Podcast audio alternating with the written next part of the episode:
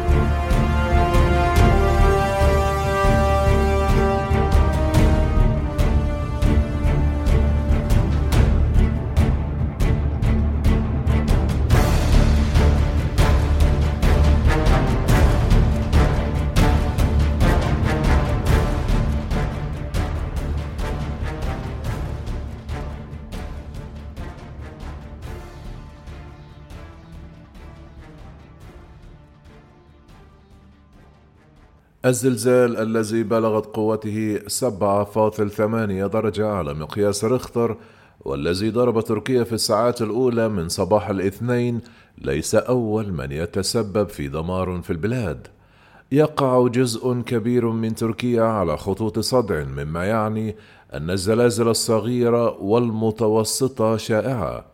أدى زلزال يوم الاثنين إلى تدمير ما لا يقل عن ستة آلاف مبنى في جميع أنحاء مقاطعات تركيا العشر بما في ذلك المستشفيات والمباني العامة الأخرى كما لا يزال النطاق الحقيقي للأضرار وعدد القتلى قيد التقييم لكن التهديد معروف منذ سنوات.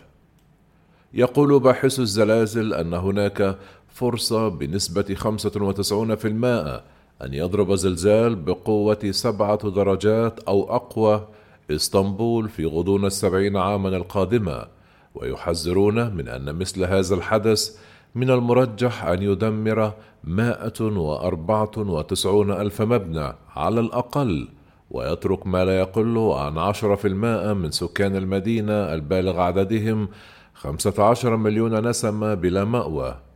في أعقاب الزلزال الكبير الأخير الذي ضرب تركيا والذي ضرب إزمير في عام 1999 وأودى بحياة أكثر من 17 ألف شخص وخلف خمسون ألف جريح وخمسمائة ألف مشرد.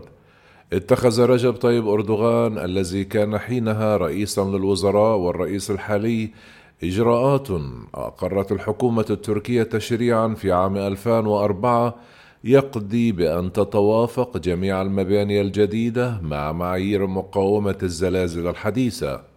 جعل الرئيس التركي أردوغان البناء القوي أولوية سياسية بعد زلزال آخر ضرب ساحل بحر إيجا في عام 2020 مما أسفر عن مقتل 114 شخصا ومع ذلك يقول الخبراء أن سنوات التطور السريع والخاضع للإشراف منذ إصدار القوانين تعني أنه ربما لم يتم إنفاذها. هذا بالإضافة إلى تلك التي تم بناؤها قبل دخولها حيز التنفيذ. قال روجر موسون الباحث الفخري في هيئة المسح الجيولوجية البريطانية ولوكالة فرانس بريس إن تشييد المباني لم يكن مناسبا حقا لمنطقة معرضة للزلازل الكبيرة.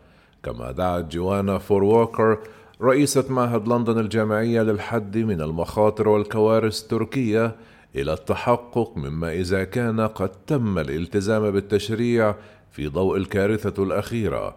كما حثت تركيا على مراجعة ما إذا كانت هناك إمكانية لتحسين سلامة المباني القديمة. قالت كارمن سولانا عالمة البراكين في جامعة بورتسميث بالمملكة المتحدة أنه نظرا لعدم إمكانية التنبؤ بالزلازل فإن المباني المقاومة للزلازل ضرورية في المناطق المتضررة كما قالت أن البنية التحتية المقاومة للأسف غير مكتملة في جنوب تركيا وخاصة سوريا. لذا فإن إنقاذ الأرواح يعتمد الآن في الغالب على جهود إنفاذ الناجين.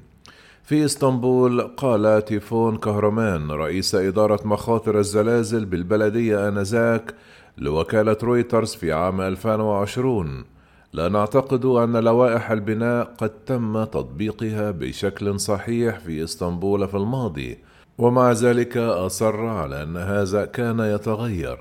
قال في ذلك الوقت إذا تم تحديد تعزيز الهياكل ليكون تدخلا عمليا فسيتم تقديم هذا كحل إذا ما الذي كان يمكن فعله لمنع انهيار المباني؟ في اليابان يجب أن تكون جميع المباني حتى المؤقتة منها قادرة على تحمل الزلازل القوية. تنص قوانين البناء على أن الزلازل الصغيرة لا ينبغي أن تلحق الضرر بالمباني، بل يجب أن تكون قادرة على الحركة وتبديد الطاقة. إحدى الطرق هي استخدام ماصات الصدمات في القاعدة وعادة ما تكون الكتل المطاطية أسفل الأساسات وفي الهياكل الداخلية يساعد تصميم المباني باستخدام أعمدة منتظمة والمسافات في منعها من الانهيار وكذلك ضمان أن تكون المواد ذات معايير كافية وعدم قطع الزوايا فقد يكون ذلك مكلفا لكنه ليس دائما. يعد استخدام القوى المناسبة للخرسانة وحديد التسليح في المباني أمرا مهما ومباشرا حتى بدون اتخاذ تدابير إضافية. فإن ضمان أن النسيج الأساسي للهيكل جيد البناء هو أمر أساسي كما أنه يمكن تطبيق ذلك في البلدان ذات الدخل المتوسط والبلدان النامية. عندما ضرب زلزال بقوة 8.2 درجة على مقياس ريختر في تشيلي في عام 2014 قتل ستة أشخاص فقط وأصيب تسعة آخرون. عاز الخبراء هذا العدد الضئيل إلى تجديد لوائح البناء. كما قالوا إن العديد من أجزاء تركيا تم تصنيفها على أنها مناطق خطر زلزالي عالية جدا وعلى هذا النحو. فإن لوائح البناء في المنطقة تعني أن مشاريع البناء يجب أن تصمد أمام هذه الأنواع من الأحداث وفي معظم الحالات تتجنب الانهيارات الكارثية إذا تم تنفيذها بشكل صحيح.